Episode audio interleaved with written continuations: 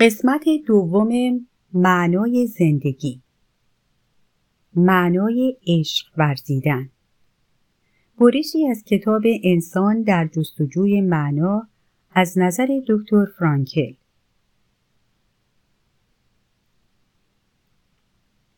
عشق تنها شیوهی است که با آن می‌توان به اعماق وجود انسانی دیگر دست یافت. هیچ کس توان آن را ندارد جز از راه عشق به جوهر وجود انسانی دیگر آگاهی کامل یابد جنبه روحانی عشق است که ما را یاری می دهد تا صفات اصلی و ویژگی های واقعی محبوب را ببینیم و حتی چیزی را که بالقوه در اوست و باید شکوفا گردد درک کنیم.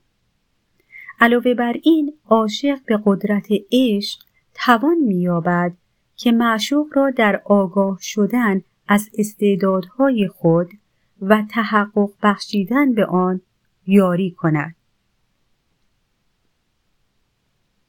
در لوگوتراپی همچنین عشق شکل اطلاع یافته میل جنسی نیز نیست بلکه خود مانند میل جنسی پدیده اصلی و بنیادی است ابتدا اینکه انسان باید تلاش کند تا در هر کار سختی که مقابلش قرار می‌گیرد معنایی بیابد آن معنا می‌تواند هر چیزی باشد عشق به یک معشوق عشق به کار کردن عشق به خدمت و هر چیز دیگری که به شما امید می دهد.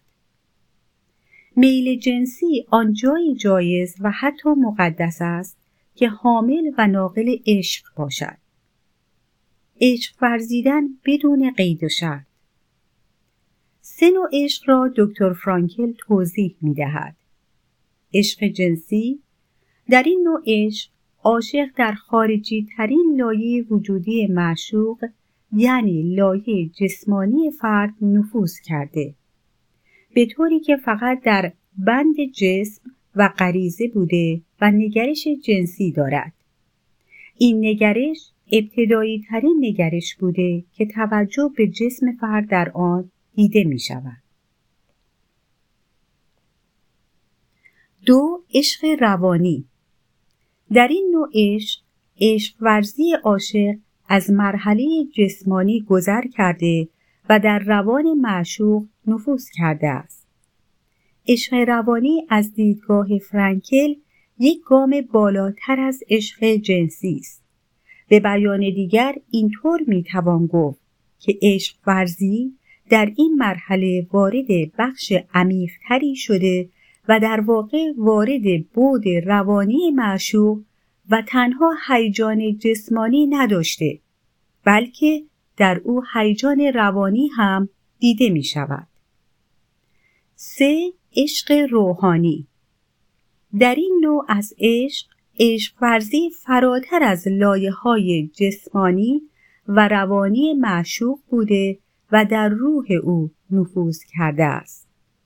به طوری که عاشق صفات و ویژگی های معشوق را کسب کرده و خود را از یاد می‌برد.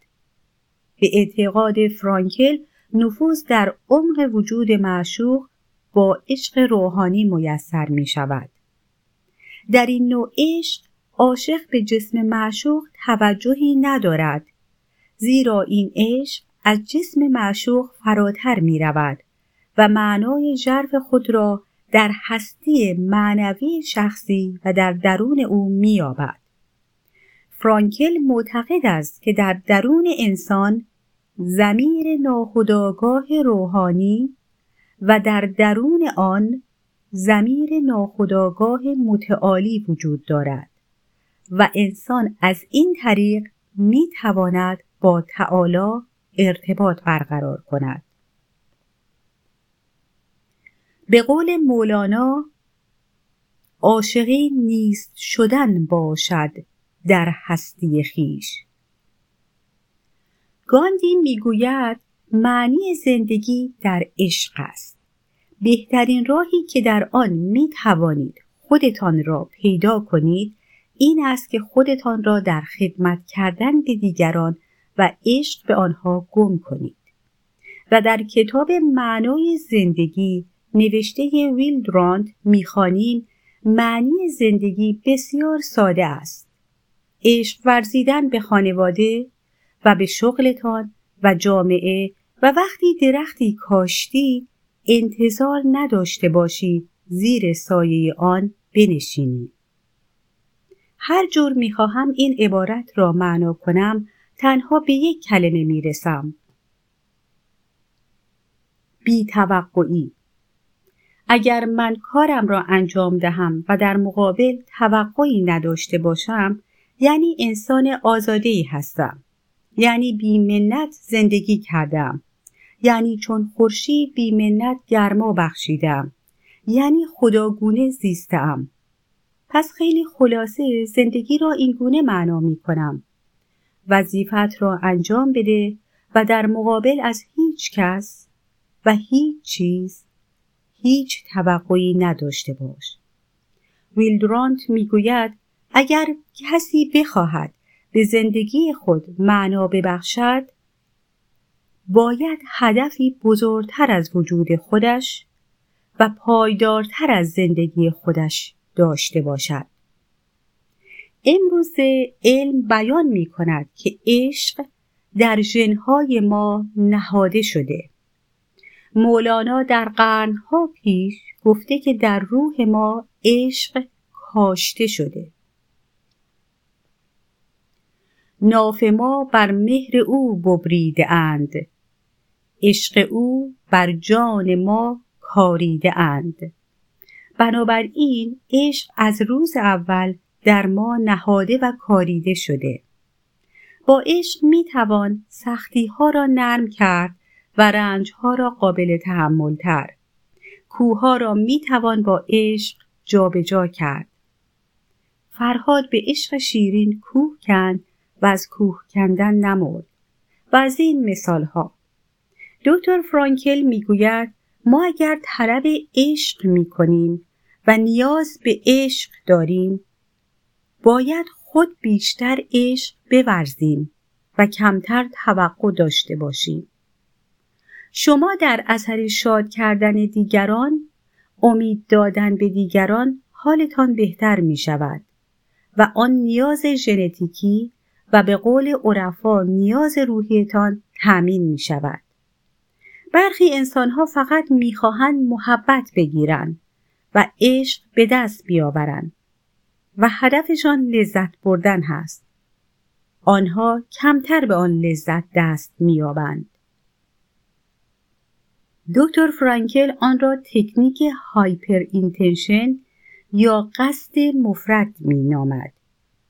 هرچه بیشتر به دنبال لذت به عنوان هدف هستید کمتر به آن دست میابید مولانا میفرماید آن نفسی که با خودی همچون خزان فسرده ای آن نفسی که بی خودی دی چو بهار آیدد جمله بیقراریت از طلب قرار توست. طالب بیقرار شو تا که قرار آیدد جمله بی مرادیت از طلب مراد توست ورنه همه مرادها همچون نصار آیدد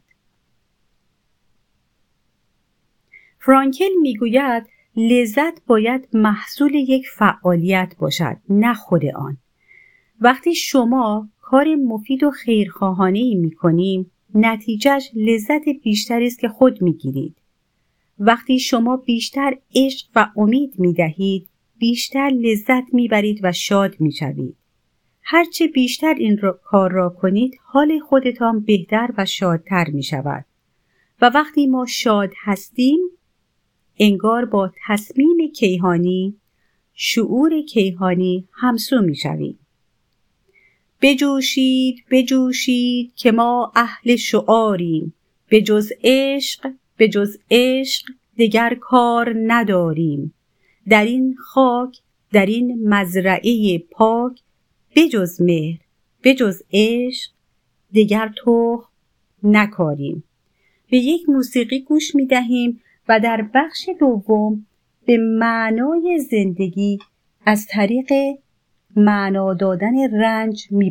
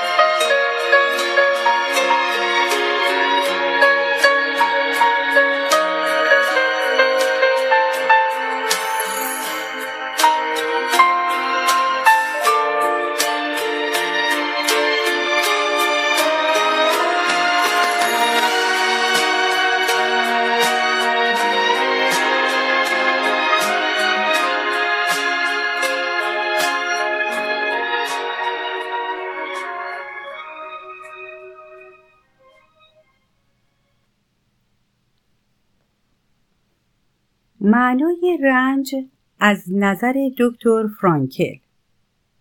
انسان وقتی با وضعی اجتناب ناپذیر مواجه می شود و یا با سرنوشتی تغییر ناپذیر روبروست مانند بیماری درمان ناپذیری و یا مبتلا به یکی از انواع سرطان ها این فرصت را یافته که با عالی ترین ارزش ها و به جرفترین معنای زندگی یعنی رنج کشیدن دست یابد. درد و رنج بهترین جلوگاه ارزش وجود انسان است و آنچه اهمیت بسیاری دارد شیوه نگرش فرد نسبت به رنج است و شیوهی که این رنج را به دوش می کشد. برای روشن شدن مطلب فرانکل موضوع مثال زنده ای را می آورد. روزی پزشکی سال خورده که از افسردگی شدیدی رنج می برد برای معالجه و درمان نزد من آمد. او توان این را نداشت که با اندوه فراوان از مرگ همسرش در دو سال پیش کنار بیاید. نیروی چیره شدن بر این درد و رنج را در خود نمی‌دید.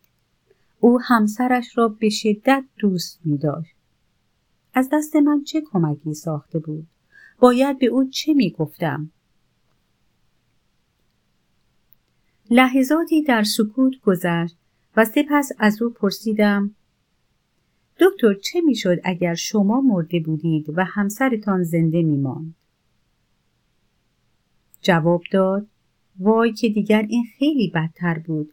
بیچاره او چگونه می‌توانست این همه درد و رنج را به تنهایی تحمل کند؟ از این فرصت استفاده کردم و در پاسخ گفتم پس می‌بینید که این درد و رنج نصیب او نشد و این شما هستید که رنجش را به جان خریدید و اکنون باید آن را تحمل کنید. سکوت کرد. تنها به آرامی دستم را فشرد و مطب را ترک کرد. رنج وقتی معنا یافت معنایی چون گذشت و فداکاری دیگر آزاردهنده نیست. البته این گفتگو و کاری که من با این پزشک کردم در حکم درمان نبود زیرا نخست اینکه افسردگی و یأس او بیماری نبود. دو دیگر من قادر به تغییر سرنوشت او نبودم. نمی توانستم همسرش را به او بازگردانم. اما من در آن لحظه تنها توفیق یافتم نگرش و برخورد او را نسبت به سرنوشت تغییر ناپذیرش تغییر دهم. و در آنجا بود که او معنایی در رنجی که می‌کشید یا یکی از اصول اساسی لوگوتراپی این است که توجه انسانها را به این مسئله جلب می کند که انگیزه اصلی و هدف زندگی گریز از درد و فقط لذت بردن نیست. بلکه معناجویی زندگی است که به زندگی مفهوم واقعی می بخشد. به همین دلیل انسانها درد و رنجی را که معنا و هدفی دارد با میل تحمل می کنند. نیازی به یادآوری نیست که رنج معنایی نخواهد داشت اگر ضرورتی نداشته باشد.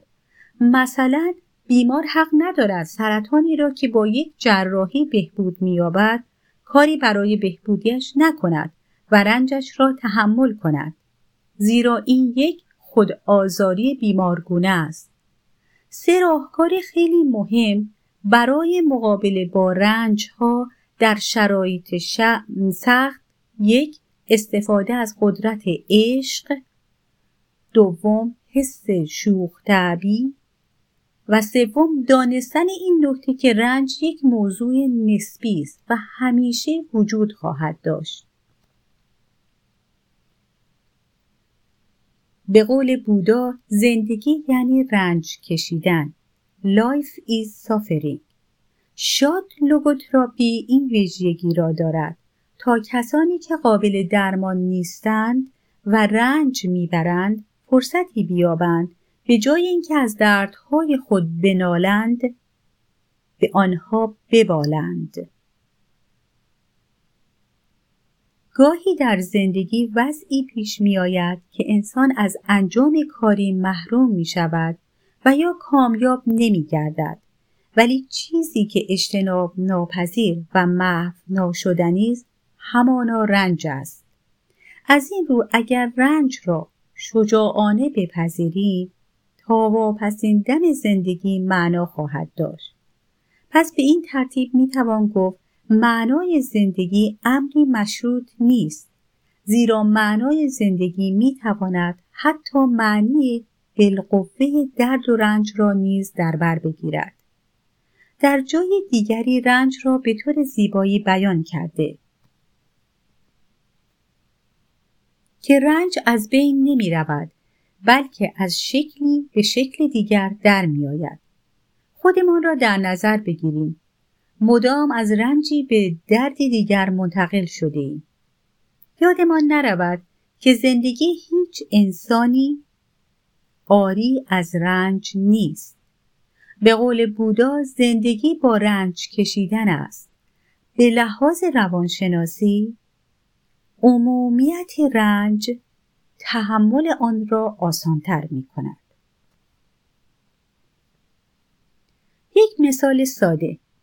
اگر هواپیمایی سقوط کند و تنها قربانی آن یکی از اعضای خانواده ما باشد درد بیشتری را تحمل خواهیم کرد. ولی اگر همه صد سرنشین آن کشته شوند کمتر درد خواهیم کشید. مثال امروزه درگیری کلی کشورها با ویروس کرونا است. که عمومیت دارد و همدردی بین مردم کشورها وجود دارد اگر به این باور برسیم که رنج همزاد بشر است و همه ما دچار درد، رنج و مشکل هستیم و فقط نوع رنج هایمان با هم متفاوت است راحتتر می توانیم با چالش های زندگیمان کنار بیاییم. پس همیشه یادمان باشد که ما تنها کسی نیستیم که رنج و مشکل داریم. یک مثال ساده. مشکل دانش آموز امتحان است. از امتحان که عبور می کند کنکور برایش دقدقه است و فکر می کند اگر کنکور قبول شود خوشبختترین انسان است. بعد از آن پاس کردن واحدها سپس درد اشتغال رنج کار و بازنشستگی و غیره. خودمان را در نظر بگیریم مدام از رنجی به دردی دیگر منتقل شده ایم و این روند همچنان ادامه دارد. همه همین گونن ولو اینکه بروز ندهند. حتی ممکن است کسی رنجی داشته باشد که از نظر شما رنج نیست ولی برای او بسیار دردناک است وقتی بپذیریم که رنج بخش دائمی از زندگی ماست و همیشه رنج و نگرانی بزرگ یا کوچک در زندگی وجود دارد کنار آمدن با آن راحتتر می شود. در این باور رنج چیز زائد و تحمیلی نیست بلکه یک همراه همیشگی است که باید آن را پذیرفت و همراهش زندگی کرد. اما مهمتر از دو نکته بالا اصل مطلب این است که برای همراهی بهتر با رنج بهترین و کارآمدترین راه دادن معنا به آن است. در مواجهه با رنج اگر به خود رنج بپردازیم رنجمان مضاعف می شود. اما اگر فراتر از رنج برویم و معنایی به آن بدهیم راحتتر می توانیم با آن زندگی کنیم. بعضی رنج ها به آسانی معنا می شود. رنج هایی که برای موفقیت چه در تحصیل یا به دست آوردن شغل مناسب و ثروت است. به قول سعدی نابرد رنج گنج میسر نمی شود. یا به قول حافظ در بیابان گر به شوق کعبه خواهی زد قدم سرزنش ها گر کند خار مقیلان غم مخور. اما رنج هایی هست که پیچیده تر و معنایابی آنها نیاز به یافتن بعضی ارزش ها و درک عمیقتری دارد. چند مثال ساده. پدر و مادری درگیر رنج بزرگ کردن فرزند بیمار خود هستند. فراتر از رنج بیماری به این بیاندیشند که در حال نجات زندگی یک انسان و تربیت یک عضو مفید برای جامعه هستند. کسی که در راه دفاع از آرمان و وطنش به اسارت رفته به جای درگیری ذهنی با اصل اسارت به آن معنا دهد که دارد در راه آرمان و وطن مقاومت می کند. کسی به رنج بیپولیش این معنا را بدهد که نمی‌خواهد شرافت انسانیش را درگیر کسب مال ناحق کند. دانشجویی درد قربت و سختی تحصیل را اینگونه معنا کند که فردایی روشن در انتظارش است. روزنامه نگاری سختی ها و فشارهایی که به او وارد می شود را اینگونه معنا ببخشد که من دارم برای افزایش آگاهی مردم کشورم تلاش می کنم. و نکته آخر هم هر اندازه بتوانیم. معنایی که برای رنجمان تعریف کنیم. بزرگتر از رنجمان باشد تحمل آن آسانتر است. در یک ترازو یک کفه رنج و در کفه دیگر معنایی که برای این رنج بیان کردیم. اگر معنا سنگینتر باشد رنج سبکتر می شود و تحمل آن آسانتر. دکتر فرانکل علاوه بر معنایابی درد دو راهکار دیگری که درد را قابل تحمل تر می کند پیشنهاد می دهد. حس شوخ در برابر رنجمان و نیروی عشق. در مقاله دیگر خواندم با عشق به وطن اندوه رنج فراوانی که گاندی و ماندلا سالها تحمل کردند کوچک و قابل تحمل می ساخت. عشق به فرزند و خانواده سبب می شود رنج و دشواری های زیادی را متحمل شویم. بیماری صعب‌العلاج و معلولیت ها می تواند معنی شود و چه بسیارند که با نقص جسمی به موفقیت هایی رسیدند. مثال های زیادی است. بتهوون، استیو هاوکینگ، فریدا کالو فریدا کالو یکی از تاثیرگذارترین نقاشان عصر ما در سن 6 سالگی به بیماری فلج اطفال مبتلا شد. این مسئله باعث شد یکی از پاهای او باریکتر از دیگری شود. فریدا 18 ساله بود که در یک تصادف شدید اتوبوس دچار شکستگی ستون فقرات و لگن و پارگی شکم شد. کمی بعد از این اتفاق فریدا در حالی که بر اثر شدت جراحات از دنیای بیرون جدا افتاد و تمام بدنش در گچ و آتل بود برای ابراز خلاقیت خود به نقاشی کشیدن روی آورد. خانم زهرا نعمتی مهمترین جایزه ورزشی جهان در حوزه معلولین را از آن خود کرد. وی عضو تیم ملی تیراندازی با کمان معلولان ایران است.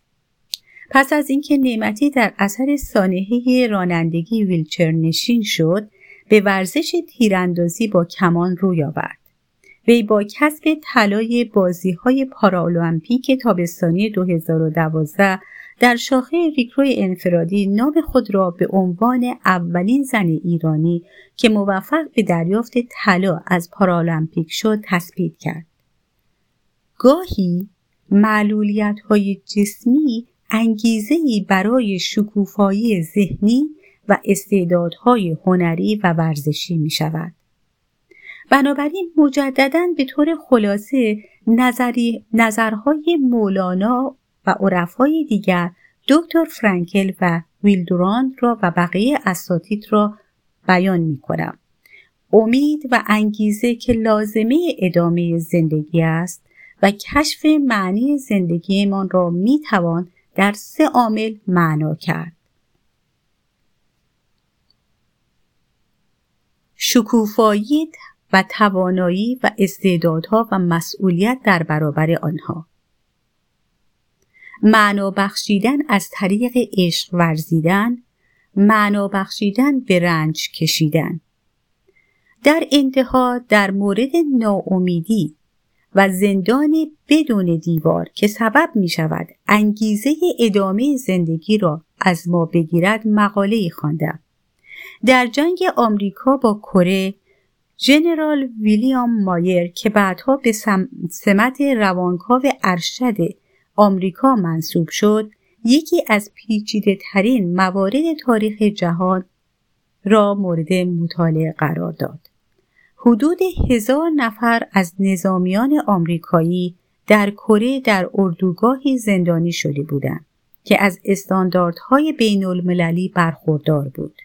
زندان با تعریف متعارف تقریبا محصور نبود دیواری نداشت آب و غذا و امکانات به وفور یافت می‌شد.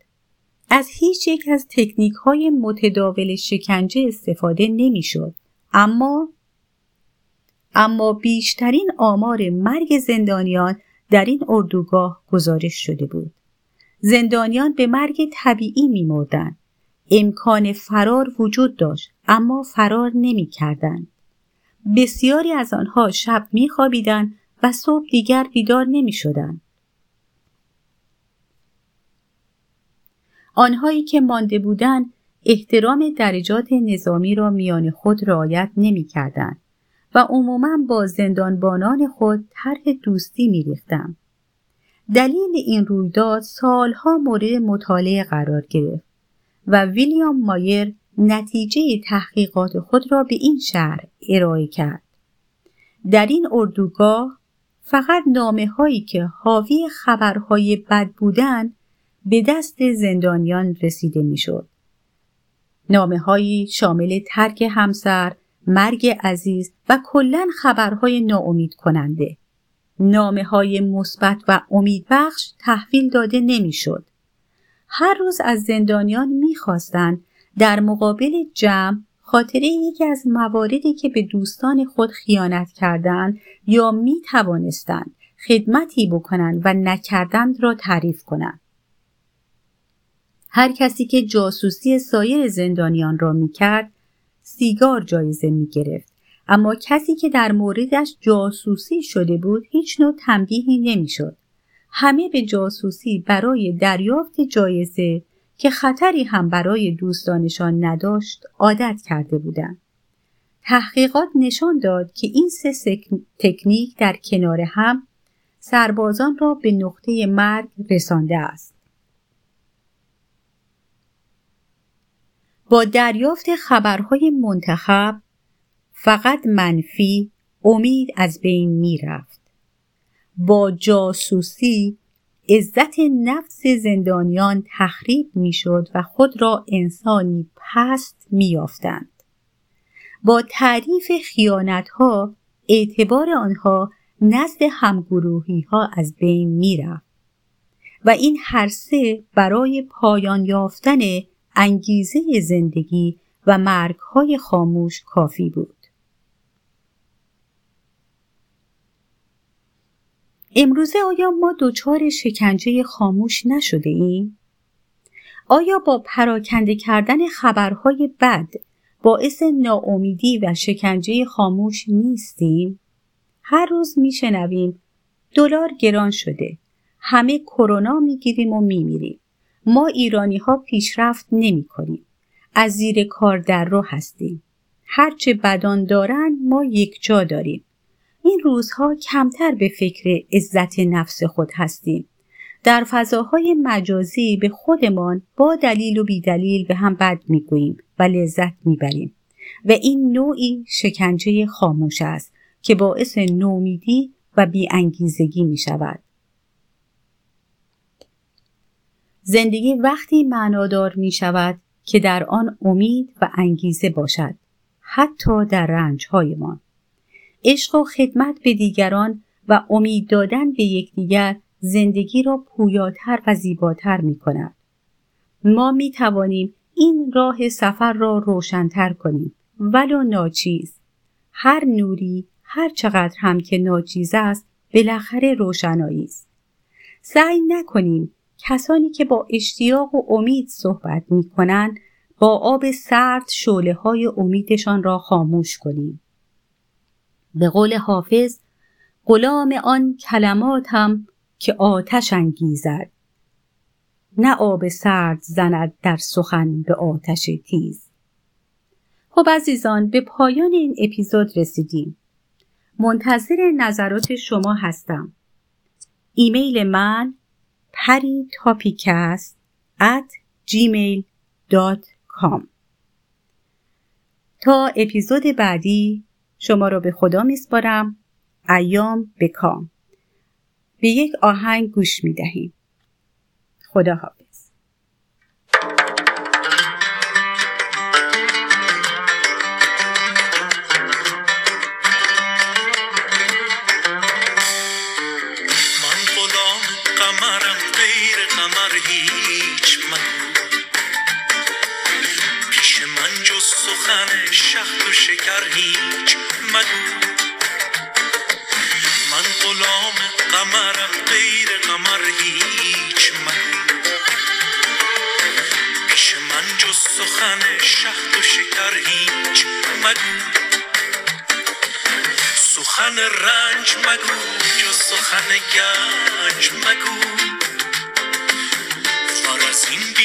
بی خبری رنج مبر هیچ مگو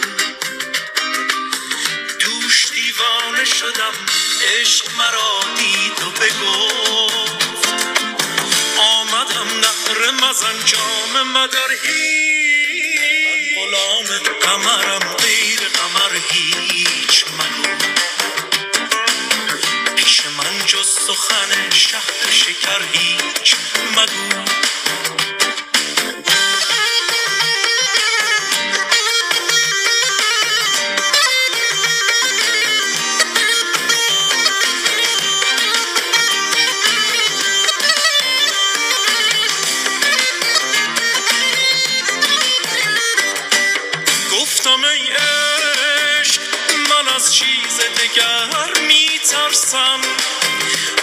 گفتان چیز دگر نیست دگر هیچ مگو. من به گوش تو سخنهای نهان خواهم گفت. سر به جنبان که بلی جز که به سر من غلام قمرم غیر قمر هیچ مگو. پیش من جز سخن شهد و شکر هیچ مگو.